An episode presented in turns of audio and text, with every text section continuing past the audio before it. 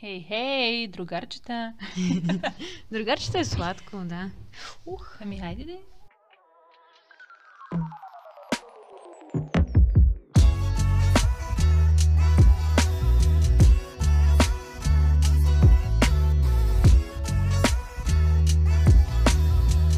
Здравейте, мили приятели! Вие сте под ягодите в нашия подкаст, в който си говорим за нещата от живота. А ние сме Стефи и Мина и днес ще си говорим за предприемането на първата стъпка и на каквото и да било като действие в някаква посока. Цялата палитра от усещания, които могат да ни съпътстват в този процес. Ами, да започнем с една новина и тя е, че... Днешният епизод е много специален за нас, защото това е 20 епизод 20-та седмица, в която създаваме този контент за вас. Да, това съдържание. И по този повод решихме, че е редно да направим малка почивка, за да преразгледаме на къде отиваме, каква стойност даваме, как поднасяме информацията. Просто да освежим малко и да обновим цялостно съдържанието, като имаме идеи за в бъдеще. Това не е края, не приключваме с подкаста окончателно. Имаме и паралелни неща, които изискват нашето внимание и наистина има какво да се оптимизира още, така че това, което ви даваме да бъде още по-ценно и полезно. А междувременно, ако вие пък имате някаква критика към нас или някакви съвети, нещо, което бихте искали да чуете по-нататък, да видите, може би, кой знае, можем да разраснем малко поп, платформите. Поп, поп, поп. Много ще се радваме да ни дадете такава обратна връзка, защото е малко самотно в Spotify или където слушате подкаст платформа, която използвате. И ще ни е много ценно, ако имаме повече обратна връзка от вас. Възможност за обратна връзка, защото да. тук е ограничено, а на други медийни платформи има повече възможност за това. Това беше нашата малка вметка и сега продължаваме по същество. Епизодът днес беше вдъхновен от една лежерна вечер, която прекарах вкъщи. Рядко гледам телевизия, но си пуснах да гледам гласа на България и може би не всички са гледали предаването, затова съвсем накратко ще разкажа какъв е механизма. Представят един изпълнител, който се изправя пред жури от четирима. Тези четирима стоят на столове с гръб към изпълнителя, той си изпълнява песента и ако някой от журито е преценил, че иска да вземе в отбора си конкретният изпълнител, натиска бутон и се обръща. Ако никой не е преценил, че иска да го вземе в своя отбор, никой не се обръща, човека просто слиза от подиума и идва следващия. И в повечето случаи, както повечето хора биха поступили, когато някой не получи одобрение от нито един от съдиите в журито, тръгват си с подвита опашка, натъжени, оскърбени и си отиват зад колисите при семейството и Много... започват да ридаят. Да, много често, когато искаме да направим нещо, събирали сме смелост, предприели сме в крайна сметка действието, направили сме стъпките и когато ни сломят коня още от самото начало, може да е много разочароващо, защото ти си имал някакво очакване и си насъбрал някаква, макар и минимална смелост и по никакъв начин тя не бива оценена. И наистина усещането може да бъде много смиряващо от една страна и много натъжаващо от друга. Но... Това, което много ми направи впечатление и после споделих с Мина, беше една мацка. Тя си има бекграунд в музикалната сфера. Излезе на сцената, според мен пееше супер, но явно нещо не им достигна на журито и никой не се обърна. До последния момент никой не се обърна. И това, което тя направи, беше нещо, което най-много ме впечатли. Тя отиде, вместо да слезе от подиума и да си отиде зад колисти, да си се прибере при близките, тя отиде пред журито, изправи се лице в лице с тях, поздрави ги и ги попита какво не направих като хората. А, но по-интересното беше начинът по който поднесе цялото нещо. Не беше осъдително, не беше с обида, не беше с нападка към журито, mm-hmm. не беше от позиция на а, аз жертвата да. и едва ли не как а, така не успяхте да оцените моят талант. Нямаше арогантност. Беше с ентусиазъм. И беше много искрено и наивно, в смисъл чисто беше. Едва ли не, какво става хора? Кажете ми какво не ви достигна? Какво мога да подобря? Какво смятате, че мога да направя по-добре следващия път? И изхождаше от позиция на уважение към тях, но... И уважение към себе си на първо място. Точно. Това беше най-важното, че тя вече имаше увереността в себе си, която не й позволи този кон, за който споменах преди секунда, да бъде сломен. И Нещо, което мен най-много ме вдъхнови е момента, в който се изправи пред тях, как физиономиите на тези четирима авторитети в лицето на журито се промениха тотално придобиха доста по-смирен вид. Застанаха в отстъпление. Не, не можеха да повярват, че някой е отишъл срещу тях с цялата си смелост и с увереността си, че е застанал и търси отговор. Защото повечето хора, както казахме в началото, не достига до там. Те просто се сломяват, подвиват опашка и тръгват по тъмната пътека, докато тя отиде. И, Ако да. преди те са били големите, които Мгм. гледат отгоре и оценяват, а тя малката, която трябва да се представи, отивайки при тях и изправяйки се лице в лице с ам, страховете си и съдника си и съвсем човешки, питайки... Те си глътнаха граматиката. Да, и в един момент ролите се обърнаха, те станаха малките и започнаха да й се обясняват, а тя беше голямата. Много интересно, че тази динамика не е постигната с доминиране чрез насилие или чрез агресия, а напротив, чрез отстояване на собствената си позиция и сила. И точно това е най-вдъхновяващото в тази история, която Стефи сподели с мен. Затова и решихме да го споделим и с вас в този подкаст. От тук тръгват много други примери, които искаме да ви дадем и заключение, до които стигнахме, че във всяко нещо, което правим, увереността трябва да е водещата сила, за да имаме успех. Не крайния резултат, не това дали сме се справили, дали сме спечелили, дали сме постигнали заветната цел, а как сме влязли, как сме инициирали действието и заключенията, с които излизаме от дадената ситуация. Но И- всъщност всичко се върти около стълба на стабилност вътре в нас самите. И доколко той е мек, доколко е гъвкав, доколко е скован. И ако решим да се подадем на страха, че не сме достатъчно добри, че не сме заслужили, да кажем, да спечелим това място в отбора на някой от съдиите, то м- вероятността нататък да се сломим и да не направим повече крачки към развитие, да си кажем, аз няма смисъл да занимавам с това, е много голяма. Аз имам по този повод две контрастни истории. А, когато бях в гимназията, училището ми беше на 15-20 минути разстояние пеша и всяка сутрин часовете започваха в 7.30, както някои от вас може да си спомнят. Всяка сутрин, когато отивах на училище, аз бях с бодра крачка, с тапите в ушите и си пеех по улиците и отивах на училище с песен на уста.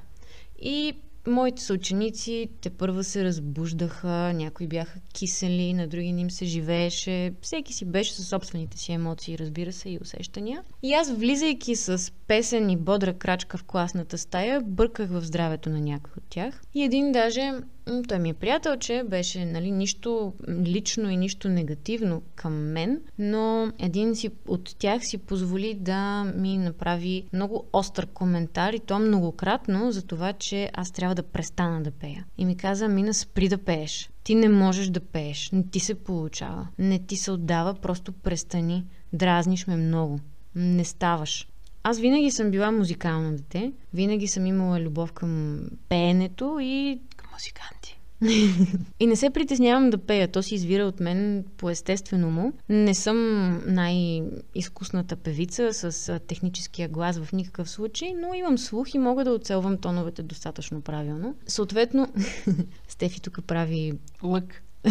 и стреля във въздуха. Та, винаги съм имала самочувствието за себе си и увереността в себе си, че съм достатъчно добър музикален човек, че да мога да си позволя да се изразявам свободно. И в този случай, въпреки че запомних острите коментари на моя съученик, те не ме сломиха и по никакъв начин не ме спряха от това да изразявам и да отпускам гласа си спокойно и свободно, а напротив, просто реших да игнорирам, да приема неговото мнение и му казах, ако толкова те дразня, премести се някъде по-далече. Не е нужно да сме в близост, но аз няма да спра да пея, защото това ми носи удоволствие. Така с тази история, това е единия пример, който много ясно показва, че когато ние сме достатъчно стабилни в своя вътрешен стълб и имаме самоувереността, то дори и отвън да дойде Тесла, която да иска да ни посече, тя просто ще се плъзне по повърхността и няма да успее да стигне до корена. Следващата история е от баба ми,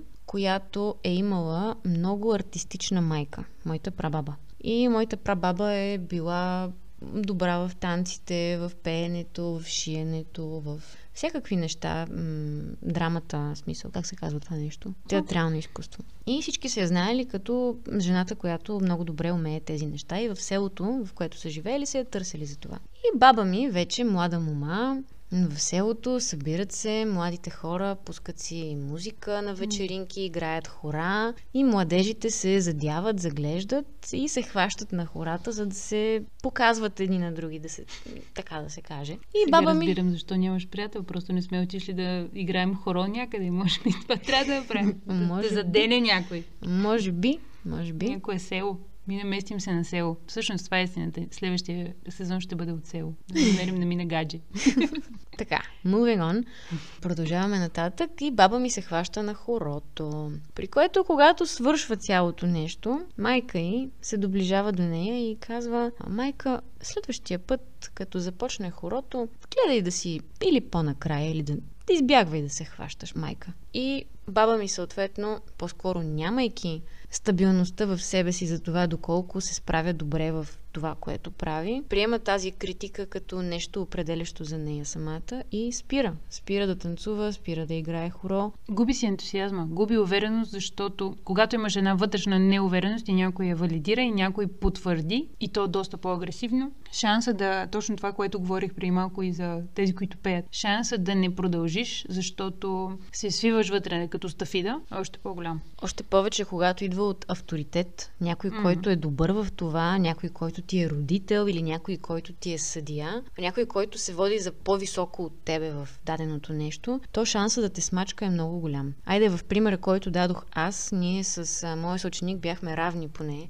Не е имало тази динамика на отгоре-отдолу, по-високо, по-малък. В крайна сметка всичко опира до вътрешната стабилност, която ти вече носиш в себе си или ти все още нямаш в себе си. Въпросът обаче според мен е доколко ще позволиш на някого да те докосне с думите си, защото остави увереността, но до голяма степен може оценката на, ня... на този някой насреща да не е толкова валидна, защото той минава през разни свои дилеми, драми, както е с твоя съученик. Не това, че ти пееш е проблема, а това, че ти събуждаш заспаля си се ученик в 7 и половина е по-скоро проблема. И много често, това е елементарен пример с Мина, естествено не уповаваме всичко на него, но много често, когато някой ни прави забележка е защото изпитва вътрешна неувереност, защото завижда, защото нещо го е подразнило. И ако А може път... да е във вътрешен емоционален дискомфорт Точно и това. това е нещото, което, примерно, боли го глава и в този момент ти го дразниш. Мгм.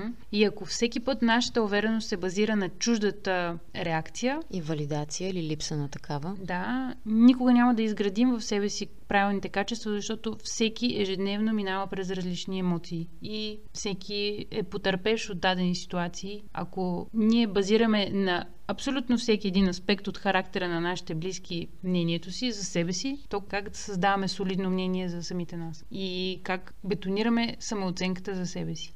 По мое мнение, по начина по който аз съм възпитала съзнанието си, до заключенията, до които съм достигнала, страхът и срамът са в основата на неуспеха в много аспекти. Не е само за себеоценката, и в работата, и в това колко добра домакиня съм, и в това колко добре пея, колко добър шофьор съм. Всяко едно нещо би могло да бъде разрушено само заради прекомерно много страх. Една от най-добрите книги, които ти все още не си чела, нали? Още не съм я, да. Ако- Стефи много ми я препоръчва. Ако някой има нужда от книга, която да провокира съзнанието и да разшири границите му по отношение на страховете, то това е книгата на Наполеон Хил Да прецакаш дявола.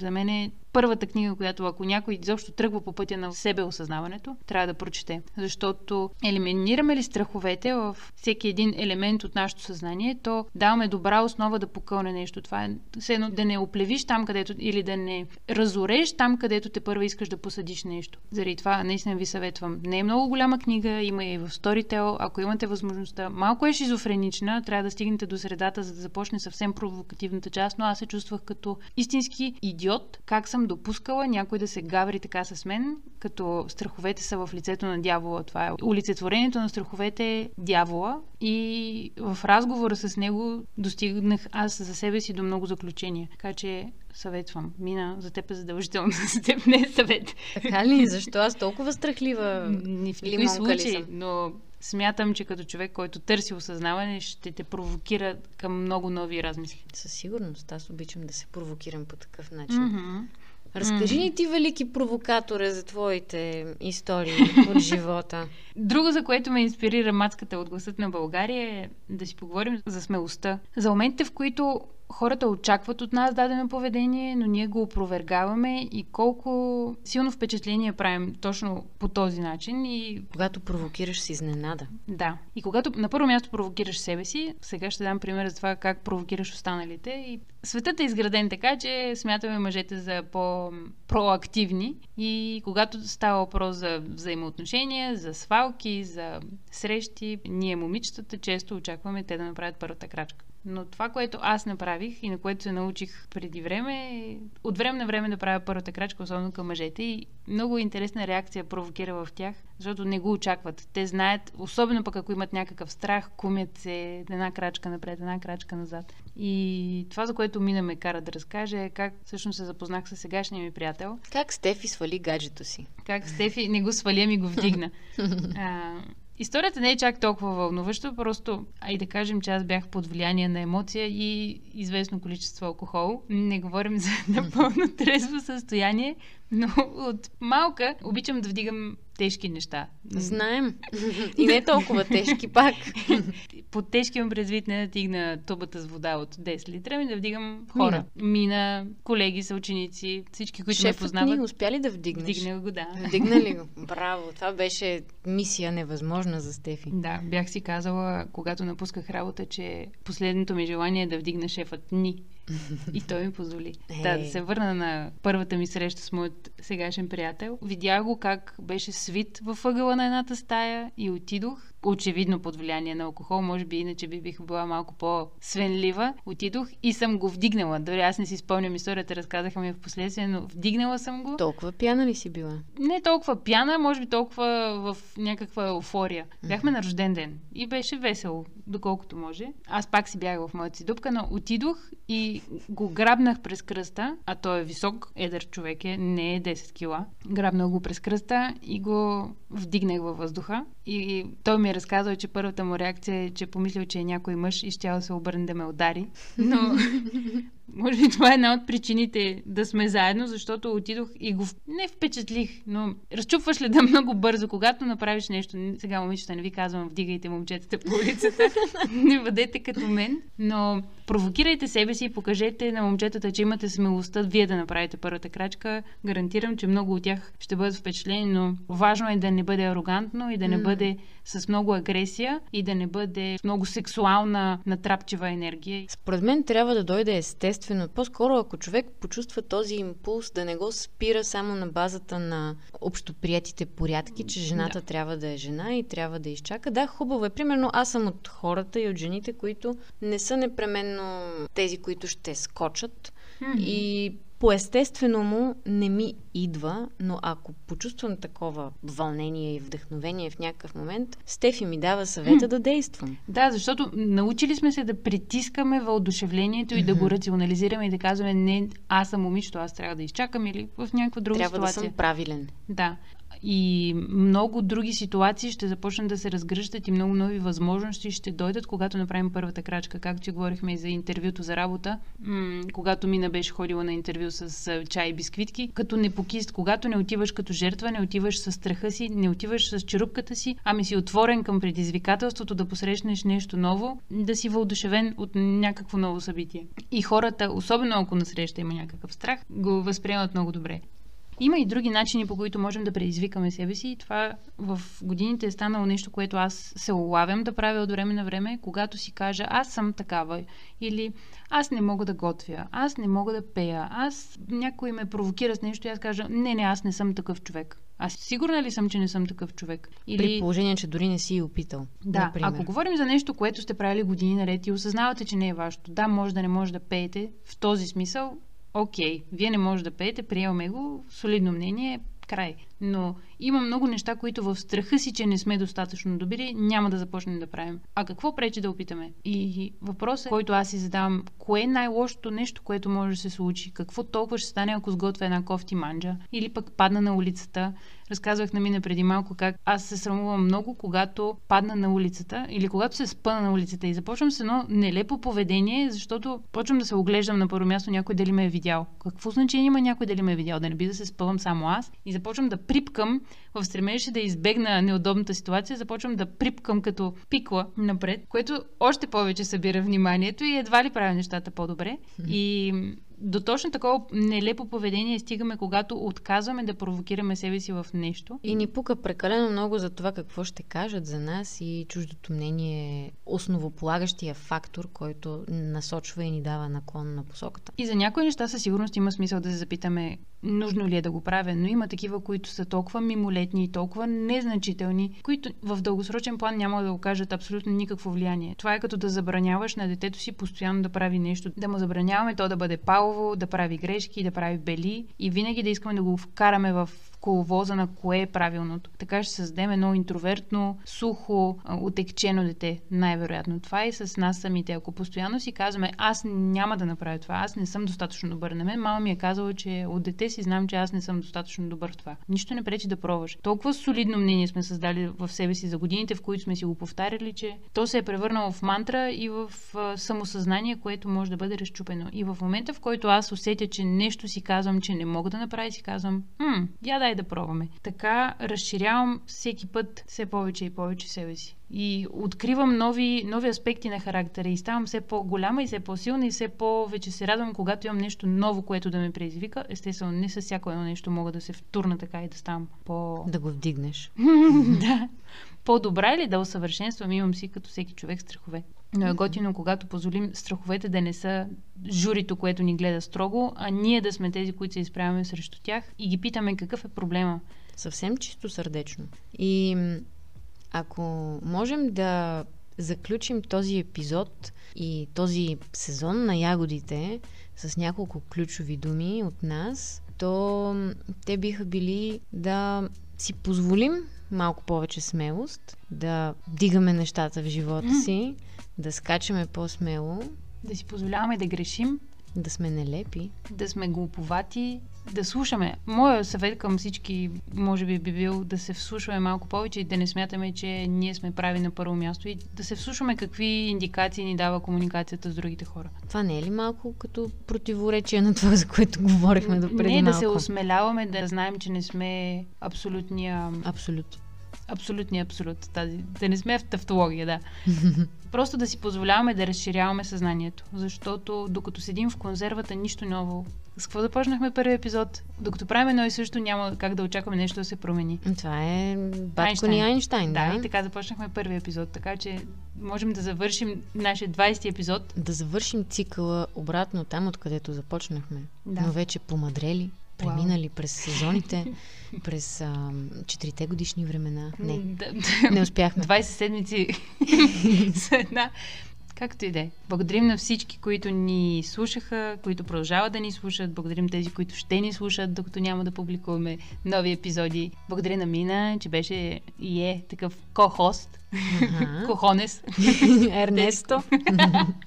Ернесто Кохонес. Благодарим ви, че позволявахте всеки път да дадем нова гледна точка чрез нашите епизоди и отваряхте съзнанието си с нас. И аз ви благодаря за присъствието. Благодаря и на Стефи за това, че моята будна съвест и винаги е, а, носи отговорността да ме насочва в правилната посока, когато кривна и отклоня. Ами не пък, че дава малко повече въздухарщина на моята прекалена стабилност. и живот и здраве! Ще се видим, чуем отново. До нови срещи! Чао, чао! Yeah!